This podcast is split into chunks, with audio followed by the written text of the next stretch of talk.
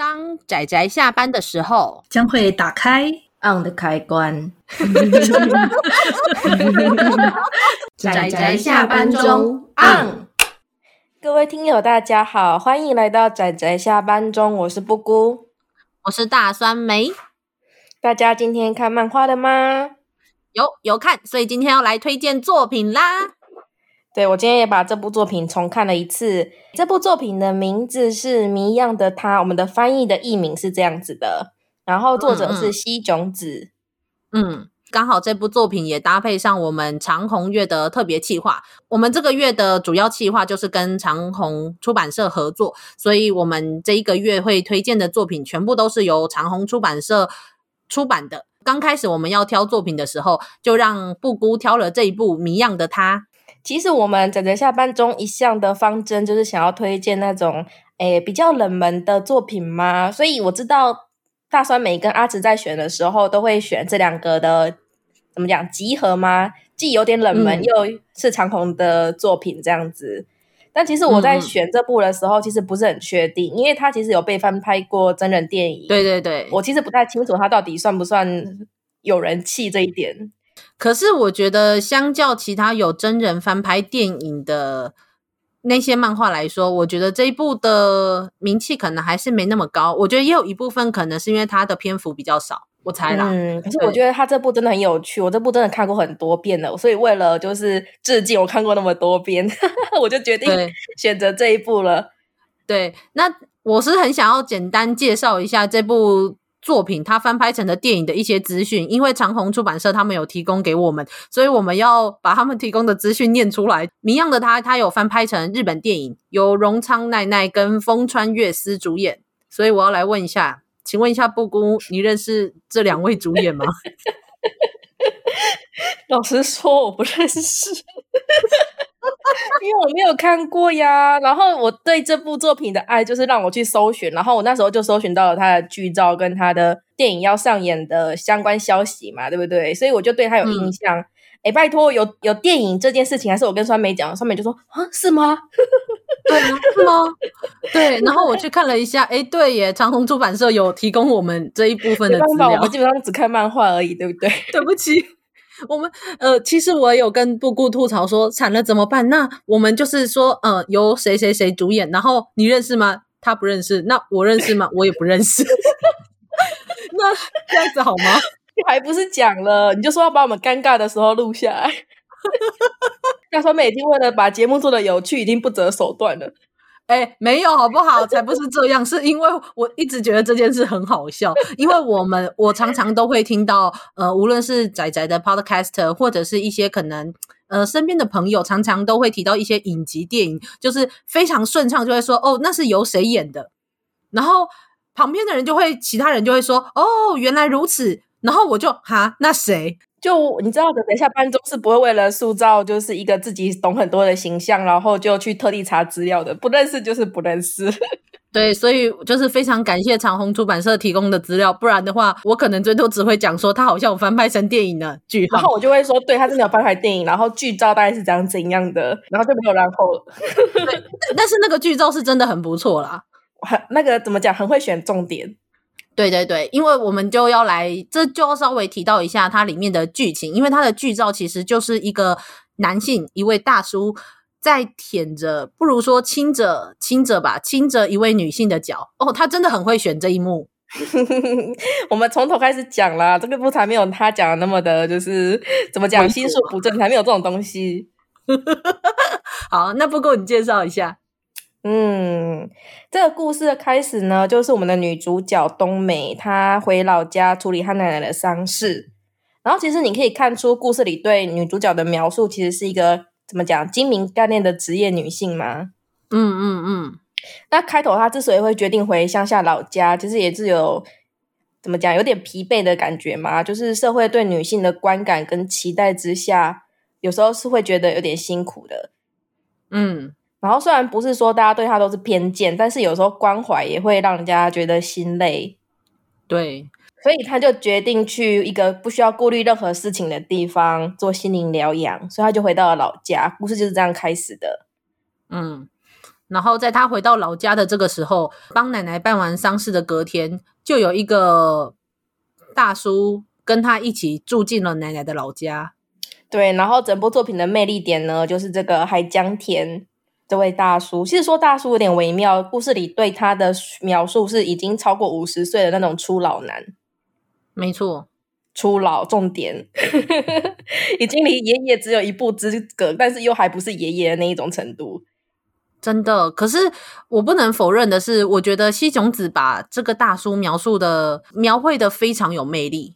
对，怎么讲？我觉得这部作品在表现这个男主角真的上了年纪这点，真的用了很多细节跟动作去加强。他不是、嗯、他不是很多作品都可能就会直接给他说，哦，他几岁了？但是脸就是一个就是一个 帅哥，没有没有这回事。他从脸到他的动作到他的习惯。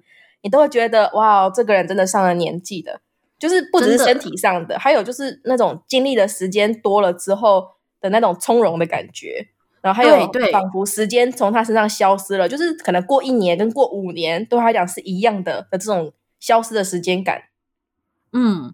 还有就是，通常在很多你知道，就是少女漫画或者是所谓的女性向作品里面，男女主角如果是可能十几岁、二十几岁，在面对彼此的父母亲或是身边的朋友的时候，有时候会带有一种青涩感。可是这个男主角就完全不会，他在某一些场合不得已要面对女主角的身边的一些人，无论是亲人或者是亲戚或者是朋友，他的那个态度都非常的从容自在，而且应对得体。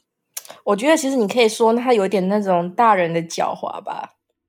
呃，对啦，油嘴滑舌，也不到油嘴滑舌的地步，但是就是有一种，诶，为了让自己像怎么讲，身处的地方更愉快一点，所以愿意说点小谎，狡猾一点的这种大人的谎言，大人的事故吧，比较像这样。对，对，对。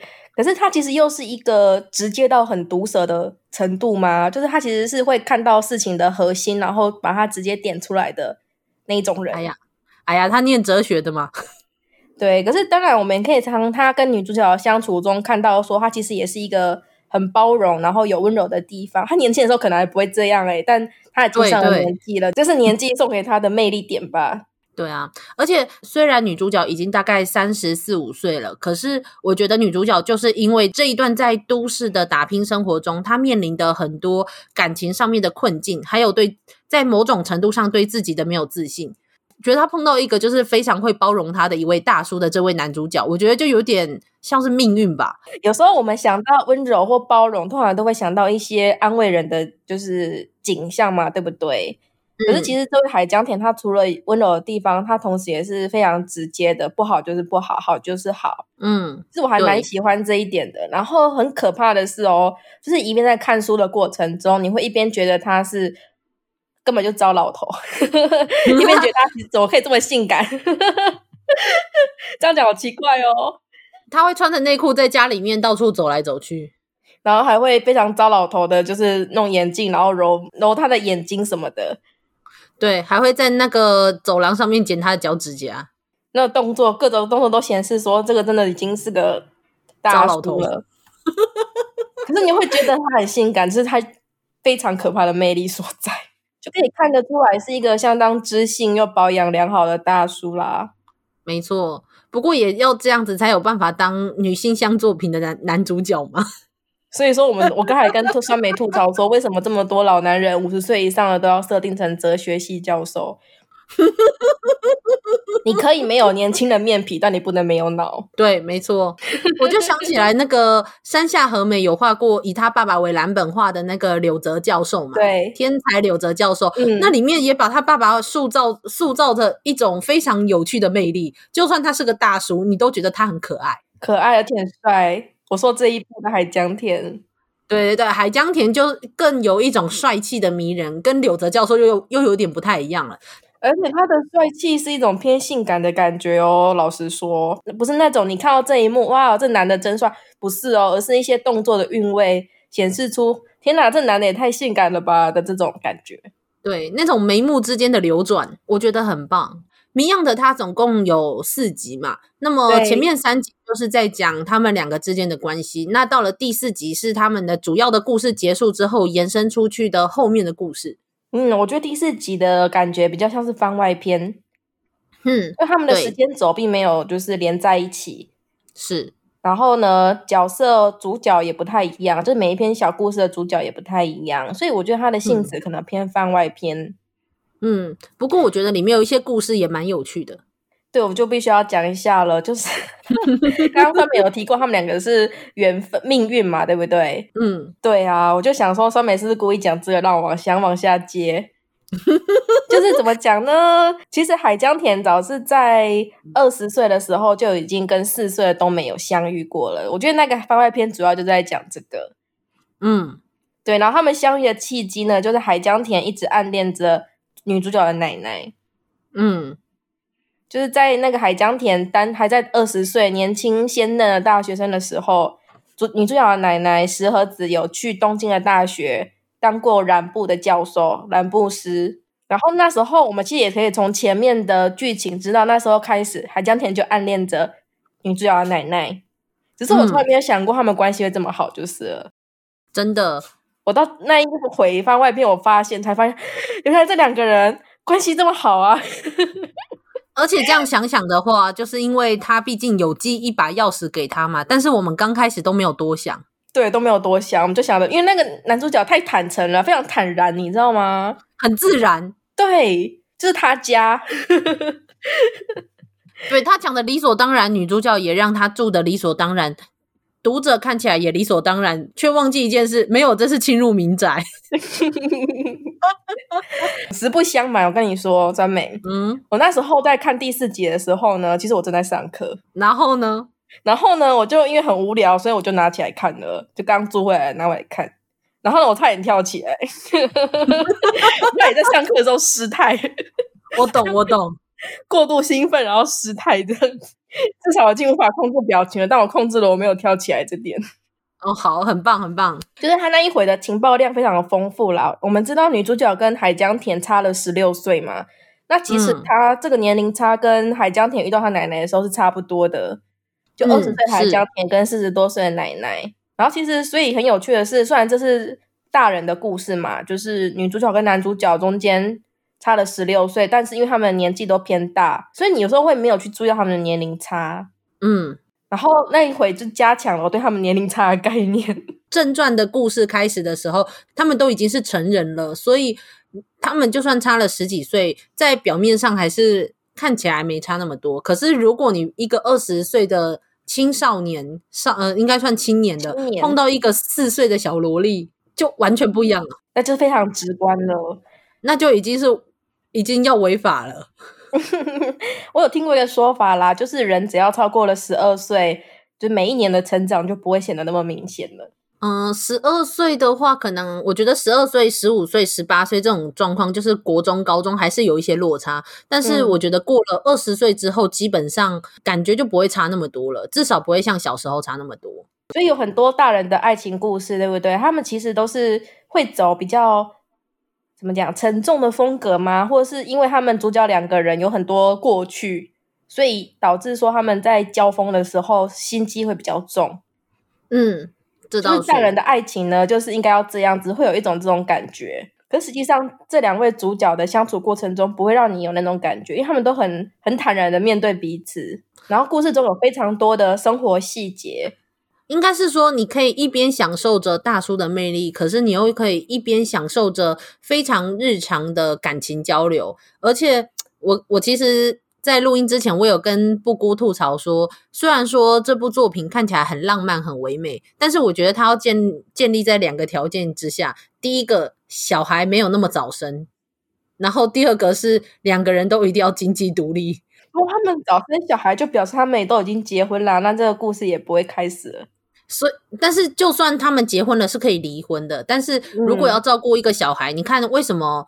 呃，好啦，牵扯到剧情就。就不太能够讲了，但是故事中就有显示过，女性有时候没有办法离开她的家庭，有时候其实并不是单纯的她她不爱外面的那个人，但是就更重要的是是她的社会角色，对他他做出的选择，对对对，自己身为这个家庭的一个身份，所以他没有办法自然而然去选择自己想要的那个人或那一个事情。之类的。其实我必须讲一下，那个这个作者细炯子的故事呢，基本上都是带一点逗趣的那种爱情故事。然后这种逗趣不是说他很搞笑，嗯、而是说他带了一点轻松的调侃的味道。对对对，所以他其实这部作品里面有一些沉重的东西，就像刚刚酸梅讲的，可能女性在面对社会观感的时候，还有她自己的社会角色的时候的一些心情。可是因为他会用调侃的方式把比较沉重的部分给它分散掉，是对，所以我会觉得戏中子的故事看起来并不会太沉重，它基本上可以算是大人的童话故事了。我觉得啊，对对对，真的是蛮大人的童话故事，嗯、而且我觉得主要是女性阅读起来应该会很舒服啦。对对对，很舒服，很开心，很惬意。对，没错。其实有时候真的不想要那么累，就是他会觉得让你觉得大人也是可以拥有。这种宽松舒适的空间的的那种感觉，嗯，真的。所以，如果想要享受一个轻松的下午，来阅读一个浪漫的，却又带有一点生活味道的，嗯，对，现实生活味道的，那我们还蛮推荐来看看这部《谜样的他》。那如果你是单纯的大叔控的，我们也会很推荐，就是了。对，因为实在是海江田的魅力，就是写满了每一集每一页。对，太性感了。为什么一个大叔可以这么性感？为什么？我，我一边觉得他是糟老头，可是一边觉得他很性感，真的太可怕了。这个塑造的真好。对，但是最重要的是，为什么生活中好像都没有看到这么性感的？没有，你要去哲学系找找看。你要先去哲学那个系问看他们有没有超过五十岁以上的教授，然后再去一个一个看一看。年纪大的，然后还要显得他不油腻。首先就是通常那种霸道总裁类的都会被 over 掉，都会砍掉、砍掉、砍掉。然后呢，没有社会地位、没有钱也不行，砍掉、砍掉、砍掉。还有老师可以这个清贵的行业，还要大学老师哦，要求太多了，要求太多了。对不起。好了，但是但是不能否认的是，其实我虽然是一个大叔控，但是呃，海江田这种大叔。老实说，也不算是我的菜，不是我对大叔的菜。可是我还是很，我还是觉得他很迷人，很性感。你知道，我们大部分时候讲的大叔呢，都是三十多岁、四十多岁。你知道，超过五十岁那个坎就是另外一个感觉了。所以他就把它设定在五十一岁，他就是要想跟大家说明，超过五十一岁的已经算是老男人的，已经其实已经有点远离大叔程度的老男人，是可以怎样的迷人的。对，呃，但是他里面也有说他有在用老花眼镜哦。对啊，然后还有就是那种怎么讲，经历了过很多事情，然后就对很多事情都看淡的感觉。对，然后还有身体已经出现了老年的症状，所以行动不免的就有糟老头味。跟第四回他二十岁的时候的年轻面皮，还有他的想法比起来，你就真的觉得这三十年真的是没有虚度。什么话啦？真是乱讲话呢！好了，那总之就是我们在长虹月的时候跟大家推荐这部作品，喜欢这类型的女比较偏女性向作品，可以轻轻松松看一个下午的恋爱故事的，就还蛮推荐来看。呃，这一部《谜样的他》，对啊，个人的童话故事。我们就不得不来这边讲一下，在我们长虹月的每一集，我们刚好长虹出版社有提供林天球老师的大黑暗两集，然后给我们抽书，所以在我们的 IG 铺浪粉专下面，无论是长虹月的每一个作品下面留言 take 一个朋友，然后告诉我们你最喜欢长虹出版社出版的哪一部作品，就可以参加我们的抽书活动哦。详细的内容可以去看我们的文案内容。嗯，就这样。我觉得我们有尽力了，长虹出版社不要打我。好，那今天可能到这里告一个段落。嗯，好，就讲到这类型的作品，就是布谷的菜，布谷喜欢这种类型。我喜欢年龄差，对，没错，养成跟年龄差。我那时候一打开看到他的文案，再看到他的内容，就说，嗯，这一定是布谷的菜。喜欢，没有重点是他画的也很不错啦，嗯、就是他细中子有他自己的风格，所以其实细中子的所有故事我基本上都看过啊，当然不是每一部都年龄差。哦对对对对，他有其他的作品，啊、所以但是他们不是长虹，有些不是长虹出版的，所以我只能遗憾的放弃。那好了，我们不能讲太多，那么就把时间留给我们长虹月的其他节目啦。就这样喽，大家记得再收听我们的节目哦。大家拜拜，拜拜。啊，上班，上班，我不要工作，下班了，回去回去工作喽。